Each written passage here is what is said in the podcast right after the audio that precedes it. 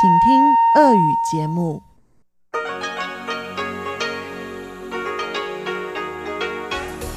В эфире Международное радио Тайваня. Здравствуйте, дорогие друзья! Вы слушаете Международное радио Тайваня в студии у микрофона Чечена Кулар. Сегодня 7 августа, пятница, а это значит, что в ближайшее время на волнах МРТ вы услышите выпуск главных новостей и тематические передачи. Передачу Андрея Солодова «Азия в современном мире», передачу Марии Ли «Экскурсия на Формозу» и передачу Лили У «Ностальгия». Оставайтесь с нами.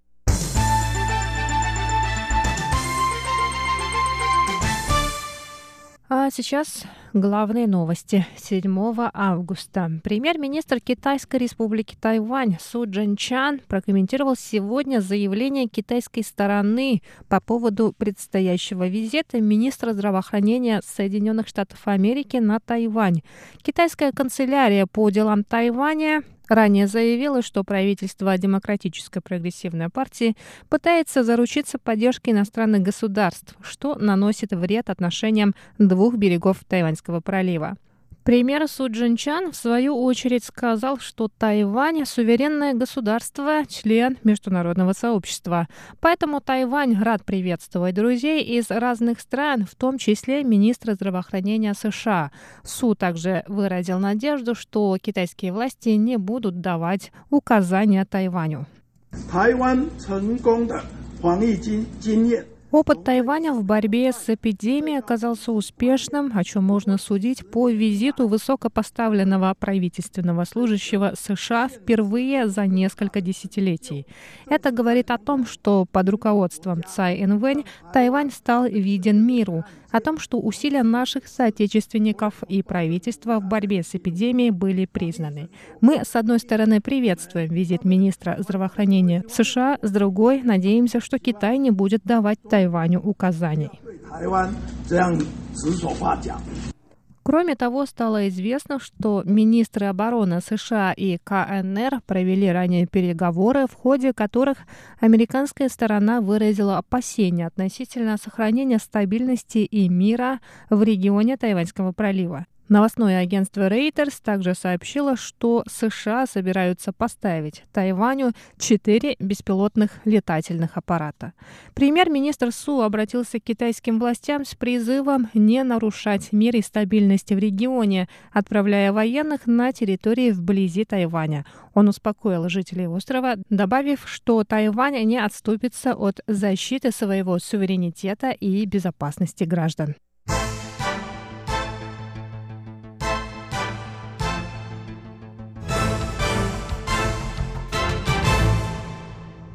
Палата представителей Японии провела сегодня, 7 августа, пресс-конференцию, на которой стало известно, что члены японского парламента приедут на один день в Тайбэй, чтобы почтить память бывшего президента Тайваня Ли Дэн Хуэя.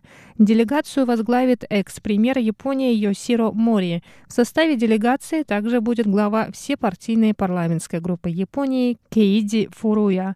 Японская делегация прилетит в тайбэйский аэропорт Суншань в первой половине дня 9 августа, после чего сразу отправится в тайбэйский гостевой дом, где в настоящее время проходит прощание с экс-президентом Тайваня Ли Дэн Хуэем. Делегация из Японии вернется домой в тот же день.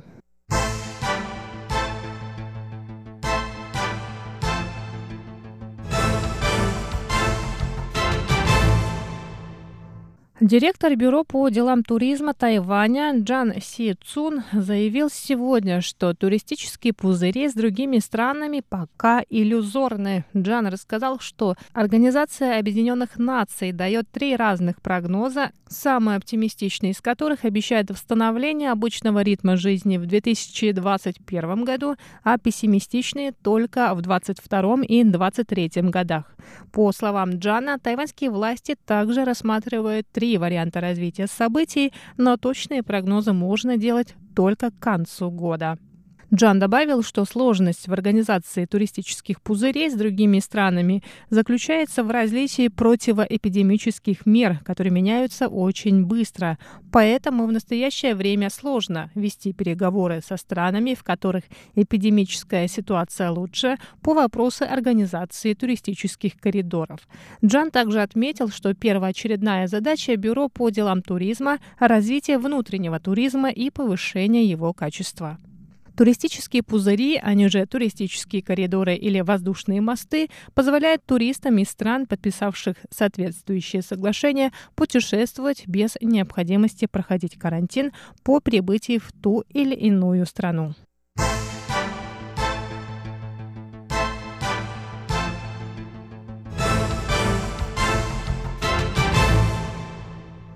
Комиссия по справедливой торговле Тайваня опубликовала результаты исследования о мини-маркетах за 2019 год. Согласно докладу, Тайвань занимает второе место в мире по концентрации мини-маркетов, уступив Южной Корее и обогнав Японию.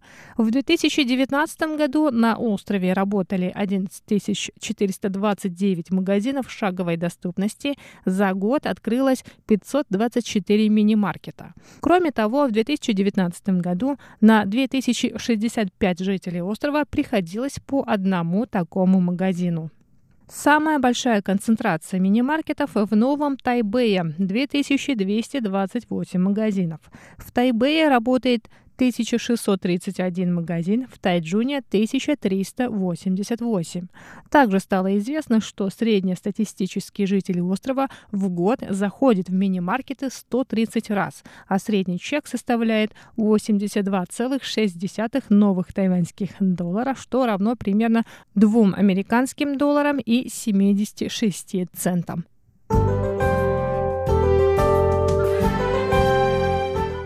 Сейчас коротко о погоде на Тайване на завтра. В Тайбэе завтра от 26 до 33 градусов тепла. Пройдут дожди в Тайджуне от 25 до 33 но будет солнечная погода. В Гаусюне также ожидаются дожди до 33 градусов тепла, в Хуаляне 32 градуса. И завтра жители восточного побережья ожидает солнечная погода.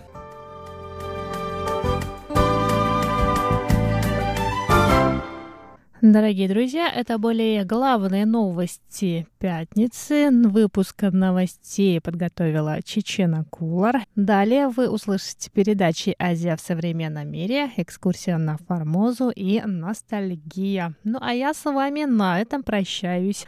Желаю вам хороших выходных и хорошего настроения. До скорых встреч на волнах Международного радио Тайваня.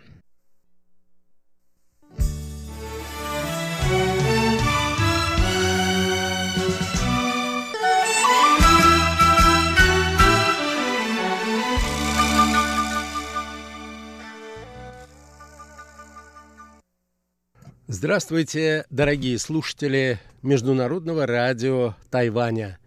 В эфире еженедельная передача из рубрики «Азия в современном мире». У микрофона вас приветствует ведущий передачи Андрей Солодов. Если вы помните, дорогие друзья, в прошлом выпуске я знакомил вас с выдержками из любопытной, с моей точки зрения, статьи Ольги Пузановой, которая была опубликована в авторитетном американском издании «Национальные интересы». Статья посвящена перспективам возможного урегулирования территориального спора между Японией и Россией. При этом автор сравнивает ситуацию в советско- и российско-китайских отношениях в связи с территориальными проблемами, ситуацией, которая существует в настоящее время в российско-японских отношениях. Итак, я продолжаю. Перспективы урегулирования пограничного и территориального вопроса в отношениях между Японией и Россией.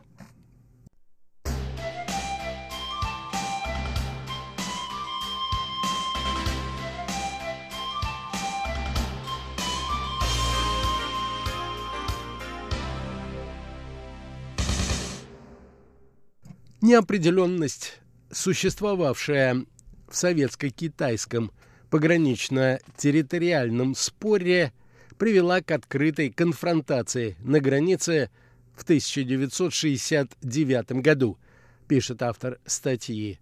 А в последующие несколько десятилетий особого прогресса в процессе решения этого конфликта не было.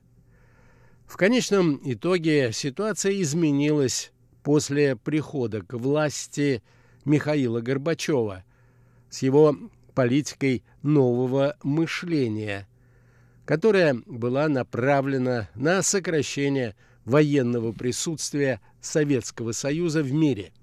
Пекин в тот момент видел три препятствия на пути нормализации отношений с Москвой а именно присутствие советских войск в Монгольской Народной Республике, значительное присутствие советских войск на китайско-советской границе и поддержка СССР вьетнамской интервенции в Камбодже.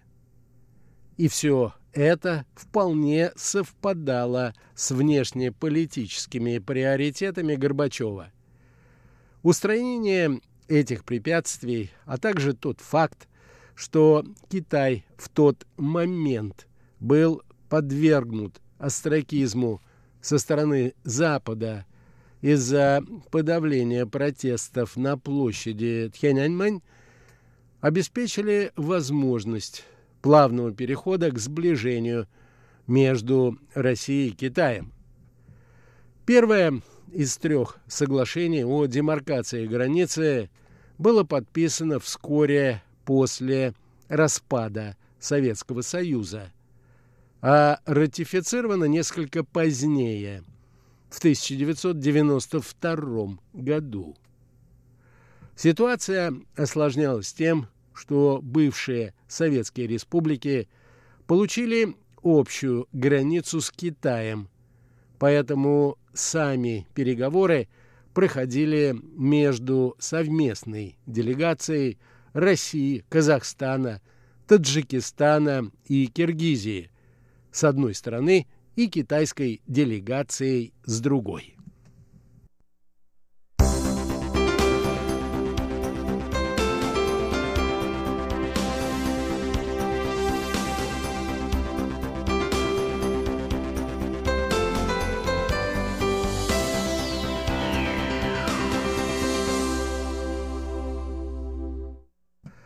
То время острова Большой, Тарабаров и Большой Уссурийский были умышленно выведены за рамки этих переговоров.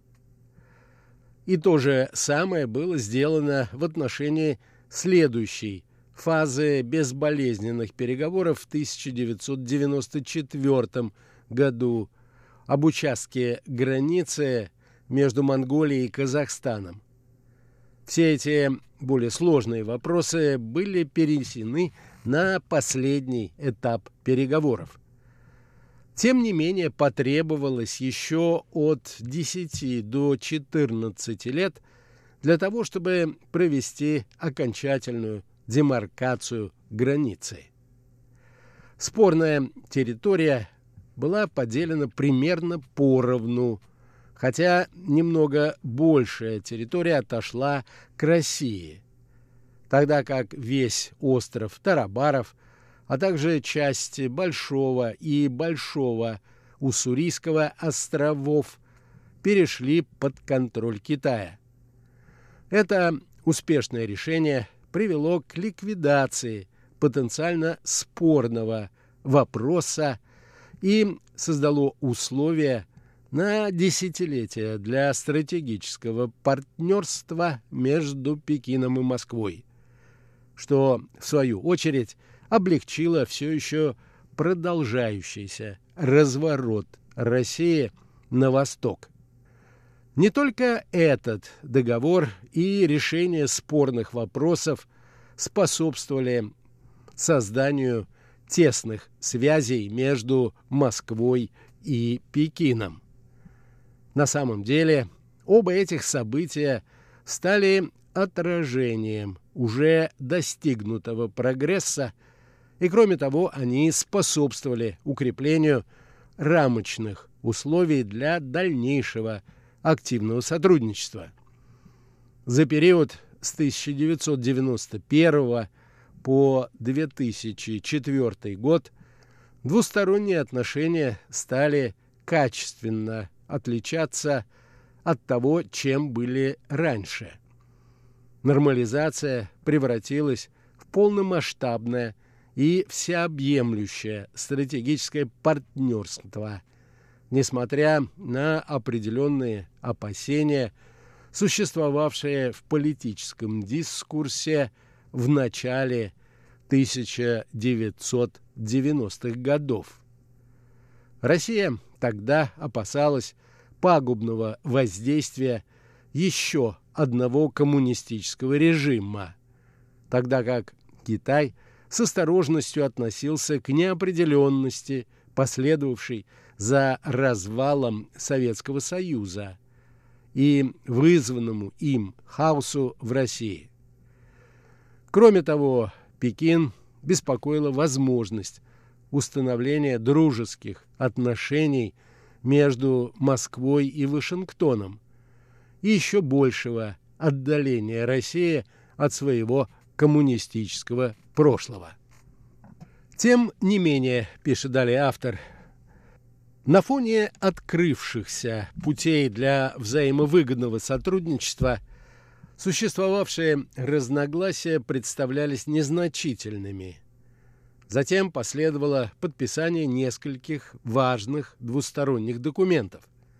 В 1994 году в совместной декларации китайско-российскими отношениями были названы истинно равноправными отношениями добрососедства, дружбы и взаимовыгодного сотрудничества, основанными на принципах мирного сосуществования.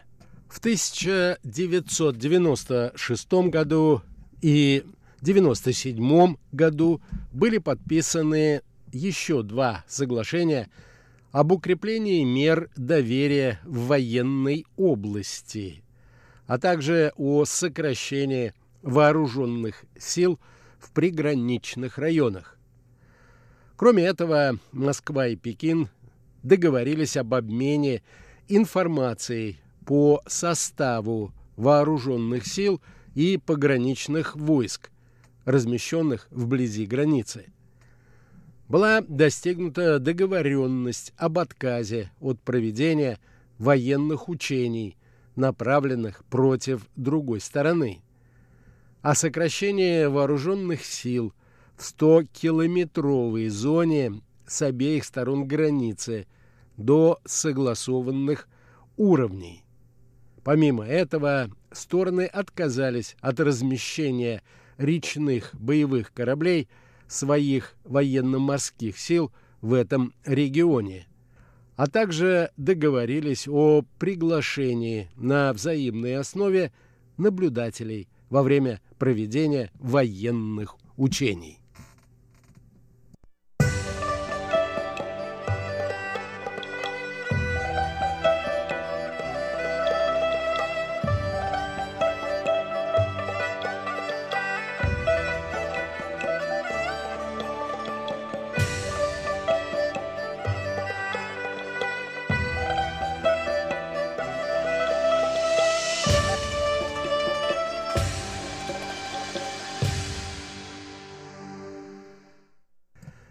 Заключенная в июне 1997 года специальное соглашение о проведении встреч глав правительств обоих государств позволило создать постоянную структуру в сфере экономического сотрудничества между Россией и Китаем.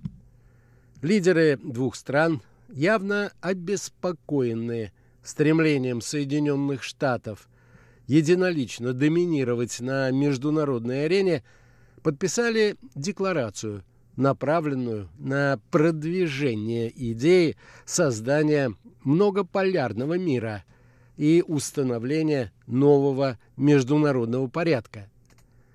Это привело к сближению позиций обеих стран, которые впоследствии стали очень близкими. Подписанный в 2001 году договор о добрососедстве, дружбе и сотрудничестве еще раз подтвердил существующие границы и таким образом сделал невозможными взаимные территориальные претензии. В том же году была образована Шанхайская организация сотрудничества и созданы рамки для многостороннего сотрудничества в Центральной Азии. К 2003 году Китай стал четвертым по важности торговым партнером России, а Россия восьмым по важности партнером Китая.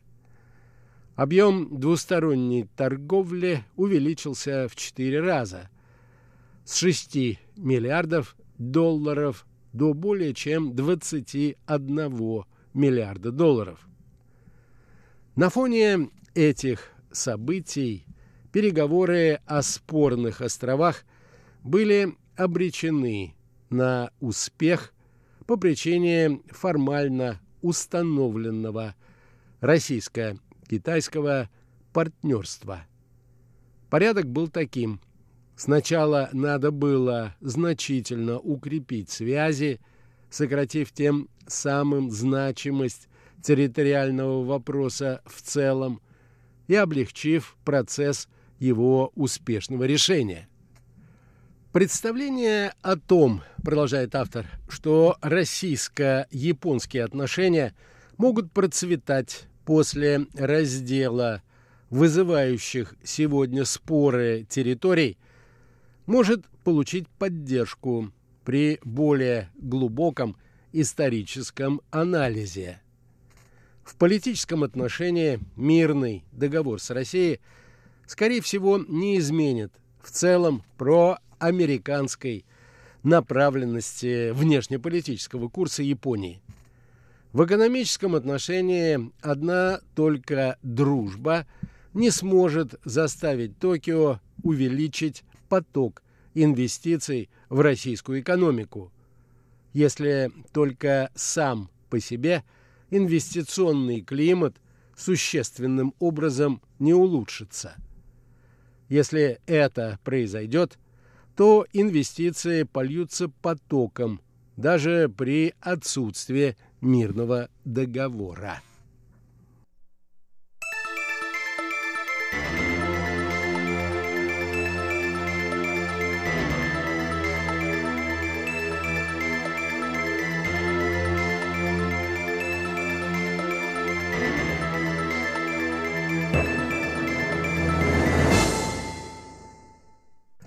Тот факт, пишет далее автор статьи, что переговоры между Россией и Китаем в конечном итоге были доведены до позитивного завершения, не означает, что они всегда были легкими и прямыми, или что реакция общественности на разрешение пограничного вопроса всегда была обязательно позитивной.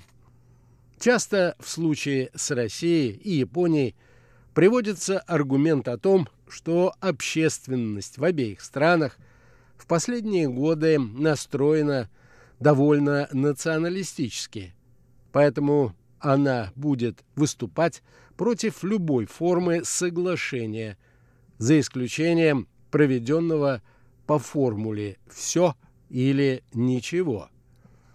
В этой связи стоит вспомнить, что и китайское, и российское правительство также подвергались в свое время критике за то, что они якобы покупают дружбу за уступки территорий, отдают свою землю, передают ее ловкому оппоненту или даже предают родину – Националистическая партия «Родина» отказалась поддержать это соглашение. Мы не будем голосовать за отказ от российской территории, подчеркнул тогдашний лидер партии «Родина» Дмитрий Рогозин. Мы не можем понять, почему Россия должна заплатить за хорошие отношения с Китаем отказом от своей территории. Почему мы должны передавать эти острова китайцам? Такой вопрос задавала тогда и популярная газета «Комсомольская правда». Она приводила также мнение Виктора Ишаева, губернатора Хабаровского края, который сказал, что желтая угроза может стать реальностью уже к 2020 году, когда население Китая, как ожидается, достигнет полутора миллиардов человек. В Китае критика этого вопроса не была заметна. Однако даже некоторые официальные периодические издания признавали, что определенные круги в стране не видят необходимости в признании положений договора 1860 года о границе. Другие настаивали на возвращении целого острова Большой Уссурийский – а не части его, а также выступали за продолжение диалога в течение неопределенно продолжительного времени. Мнения в социальных сетях были еще более критичными. Другими словами, уровень общественного обсуждения, судя по всему, был сравним с отношением обеих сторон сегодня – к возможному разделу или к утрате Курильских островов.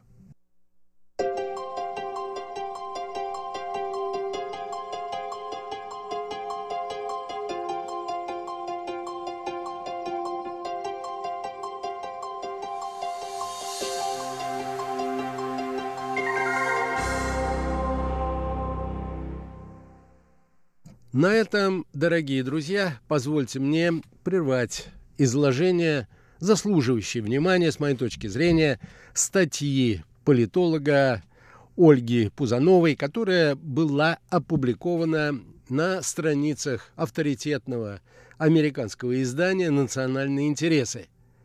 Автор статьи склоняется к мнению, что территориально-пограничное урегулирование между Японией и Россией возможно – так же, как оказалось возможным урегулирование этого вопроса в отношениях между Россией и Китаем. Впрочем, об этом в нашей следующей передаче. Всего вам доброго, дорогие друзья, будьте здоровы и до новых встреч!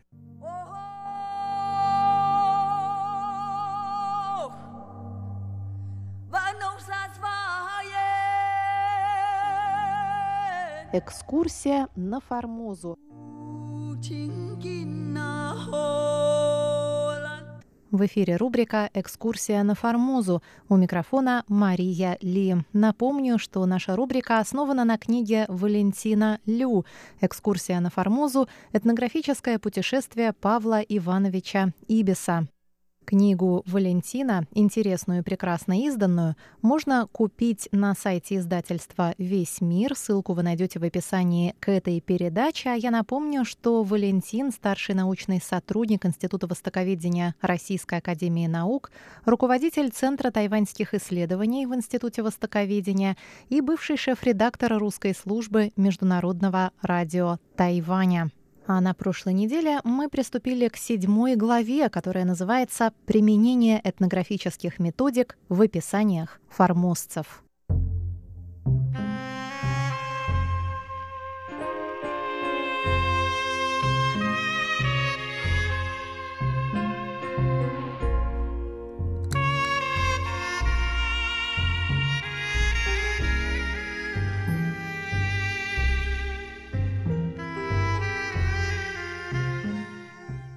Валентин указывает, что в записях Ибиса ярко, с общей симпатией и временами легкой иронии упоминаются простые жители острова и чиновники, описываются китайские города и деревни, народные праздники, религиозные верования, нравы и обычаи. В целом, Ибис очень высоко оценивал добрые человеческие качества формозских китайцев, сравнивая их с китайцами в открытых торговых портах, испорченными негативным влиянием европейцев. В опубликованной в 1876 году статье для журнала «Морской сборник» Ибис кратко, но емко и точно описывает живших на острове представителей китайской народности или субэтноса Хакка. Восточная часть этих гор обитаема народом Пепо, а западная – преимущественно китайцами, между которыми видел я нескольких субъектов с большими прямыми глазами, большой бородой и чертами лица почти индогерманской правильности, но цветом кожи они темнее обыкновенных китайцев. Их называют хакка. Происхождение их, кажется, еще не определено. Некоторые говорят, что они обкитаившиеся цыгане, другие, что аборигены южно-китайских гор, переселившихся издавна на Формозу. Женщины хакка не уродуют своих ног. Конец цитаты. В статье 1877 года Ибис поместил расширенное, уже куда более подробное описание хака, где фиксируется физическая внешность мужчин и женщин хака, места их проживания, быт и хозяйственная деятельность. И снова цитата. В их внешности нет ничего, ни монгольского, ни малайского, а скорее нечто, способное привести к ошибочной гипотезе о том, что они цыгане, что они принадлежат к индогерманской расе. Другие считают, возможно, более корректно, что это аборигены гор Южного Китая, которые в давние времена прибыли на Формозу с кантонцами. Трудно определить, какая точка зрения является корректной, так как по своему образу жизни хака уже полностью превратились в китайцев, забыли свой язык и ничего не знают про свое прошлое. Судить лишь по их физической внешности тоже несколько рискованно. Хака имеют по большей части мускулистые фигуры, цвет кожи темнее, чем у китайцев и малайцев, лица у них овальные, лоб высокий, нос прямой и достаточно плоский, губы очерчены энергично, но не толстые, а рот невелик. Брови и ресницы густые, а борода растет сильно. Двадцатилетние мужчины уже имеют внушительные усы. Подбородок и челюсти по контрасту старательно выбриты. Выражение лица энергичное и понимающее, а в их поведении заложено серьезное благородное спокойствие, отличающее настоящего индейца. Женщины более хорошенькие, чем китаянки. Они не бинтуют свои ноги. У Хакка нет деревень, они живут разбросанно в тихих убежищах в горах, где возделывают немного земли, но в основном, по-видимому, разводят скот, так как я видел много коров и стада коз. Они торгуют шерстью, камфорой и индиго. Это все, что я могу сказать про Хакка. Конец цитаты. Помимо описаний ханьцев, хака и диких аборигенов, Ибис привел в путевых записях и обобщенный портрет на тот момент также уже сильно китаизированных или оккультурированных равнинных аборигенов ПЕПО или ПИНПУ, составленный на основе личных наблюдений и сбора распросных сведений. При этом Ибис особо оговаривается, что ПЕПО могли быть потомками разных равнинных племен, но он не берется решать этот вопрос. Далее цитата. Теперешние Пепуан происходят, вероятно, от нескольких отдельных племен, особенности которых изгладились под влиянием принятой ими китайской цивилизации и взаимным смешением. Можно предположить, что в них есть и частицы китайской крови. Цвет кожи у Пепо светлее, чем у прочих горцев, и они выше их ростом, но не такого крепкого сложения, и черты лица мягче. Учение Конфуция, китайская культура и костюм приняты ими почти повсюду. Только женщины сохранили еще некоторые особенности в одежде – громадные чалмы, короткие кофточки и большие черные платки. Но эти особенности встречаются только в гористой местности. По словам миссионеров, характер Пепо добрый и миролюбивый. Конец цитаты. Здесь же Ибис фиксирует важное свидетельство о религиозных верованиях и обрядах Пепо или Пинпу. Далее цитата. Поздно вечером я прибыл в Таусия, большую деревню, совершенно скрытую в бамбуке и орековых плантациях. Здесь живут Пепуан.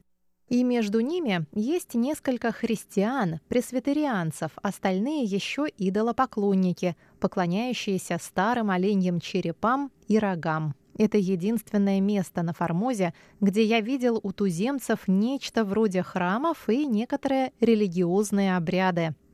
В Таусия две хижины, посвященные такому назначению.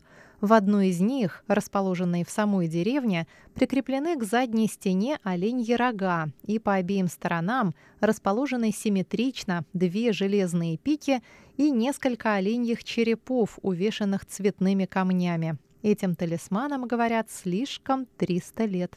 Перед ними стоят горшки с водою, графинчики с самшу и пучки орехов орека. Это жертвоприношение.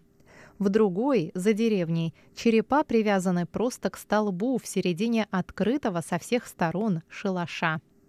Каждый пепо должен два раза в месяц жертвовать что-нибудь черепам. При входе в храм снимается с головы челма, в день свадьбы жених отправляется с невестой к черепам и, взяв в рот водки, брызгает на них, после чего только следуют танцы и пир. При рождении, смерти близкого или в случае какого-нибудь несчастья делается тоже. Этим ограничиваются все религиозные обряды. Жрецов нет. Конец цитаты. Про Пинпу Ибис также сообщает, что слышал их песни на малайском языке, но понимают их только старики. Со слов плохого переводчика в этих песнях воспевались сияние солнца и луны, трава, леса, раздолья и подвиги их великих племенных вождей. Таким образом, описание китайцев Хака и Пинпу или Пепо в статье 1877 года были существенно доработаны, детализированы и расширены автором с учетом инструкций Императорского русского географического общества, а также изученных им западных научных и популярных публикаций, например, журнала «Глобус» и других.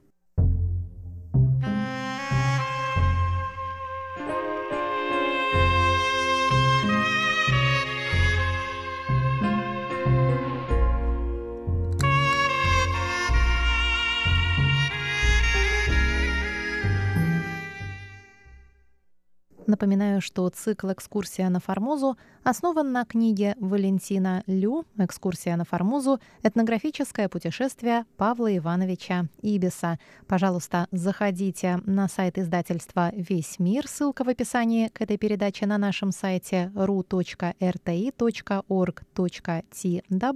чтобы приобрести эту замечательную книжку. С вами была Мария Ли. До новых встреч в эфире.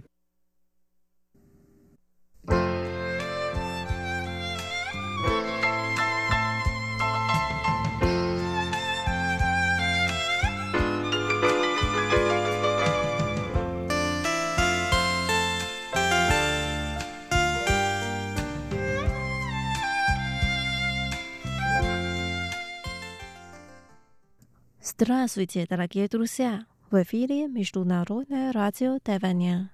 Вы сейчас слушаете передачу «Ностальгия». Я ваша ведущая Лилия У. Очень рада с вами снова встретиться. Сегодня с нами будет замечательная женская группа «Жиншоу Эр Чончан» дуэт «Walkie-Talkie». И они будут перепевать самые популярные песни в 80-х и 90-х годах.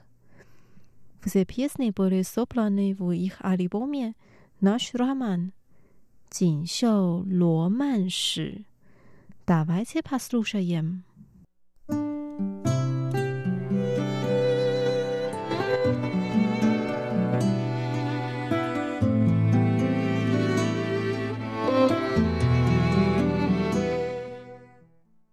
Первая песня называется 思念总在分手后。Всегда начинаю скучать о тебе после расставания. В песне так поется. Я хотела непринужденно махнуть рукавом, но не смогла смахнуть тень волнения в ночь. Поэтому начертила твое имя в ветре.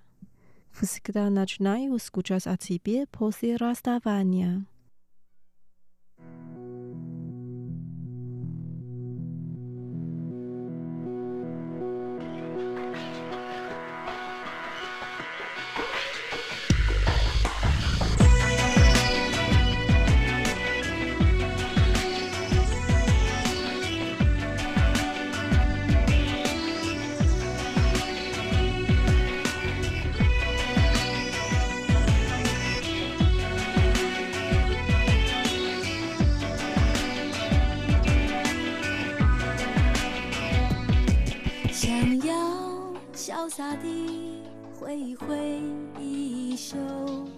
却拂不去长夜珍重的影子，随雨风中画满了你的名字，思念总在分手后看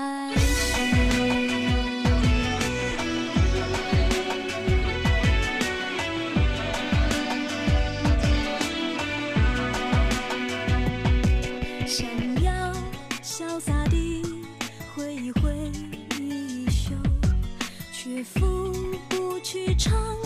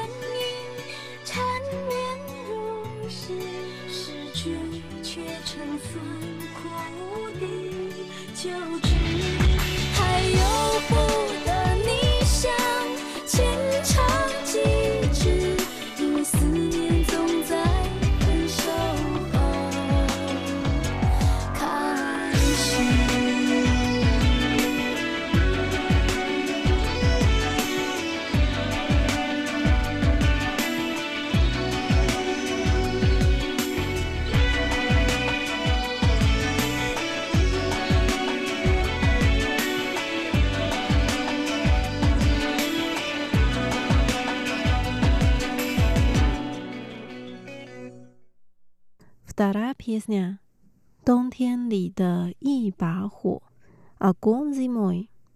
Ты как огонь, я чувствую твое тепло. Ты как огонь, светишь мне и загреваешь меня.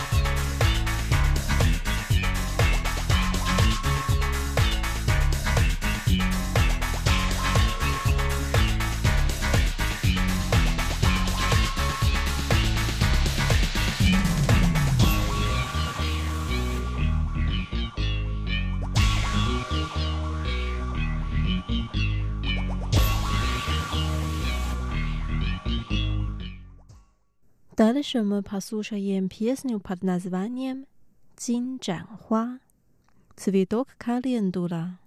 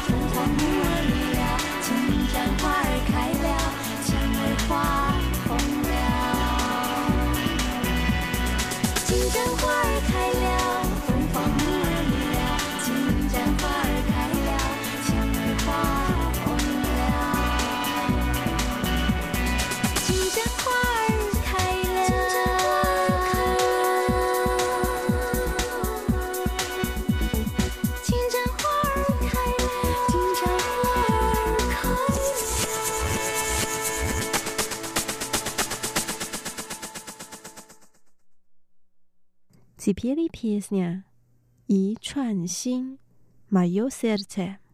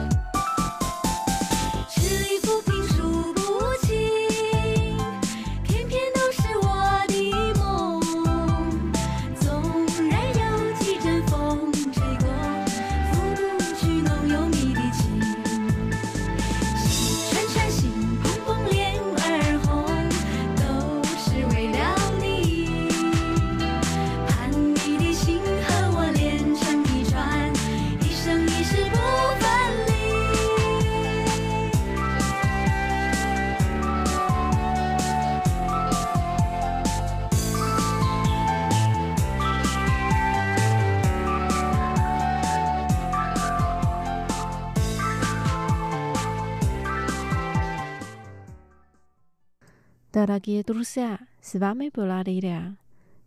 Сегодня мы послушали песни, которые поет замечательная группа «Джиншоу Эр Чончан» дуэт «Walkie Talkie».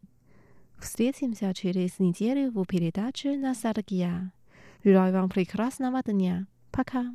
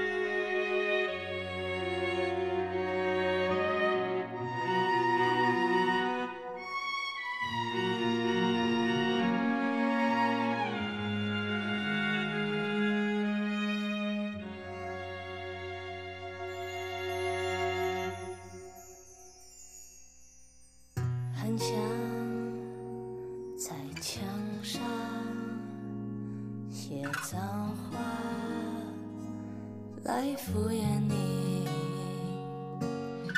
不然就像脸上这一圈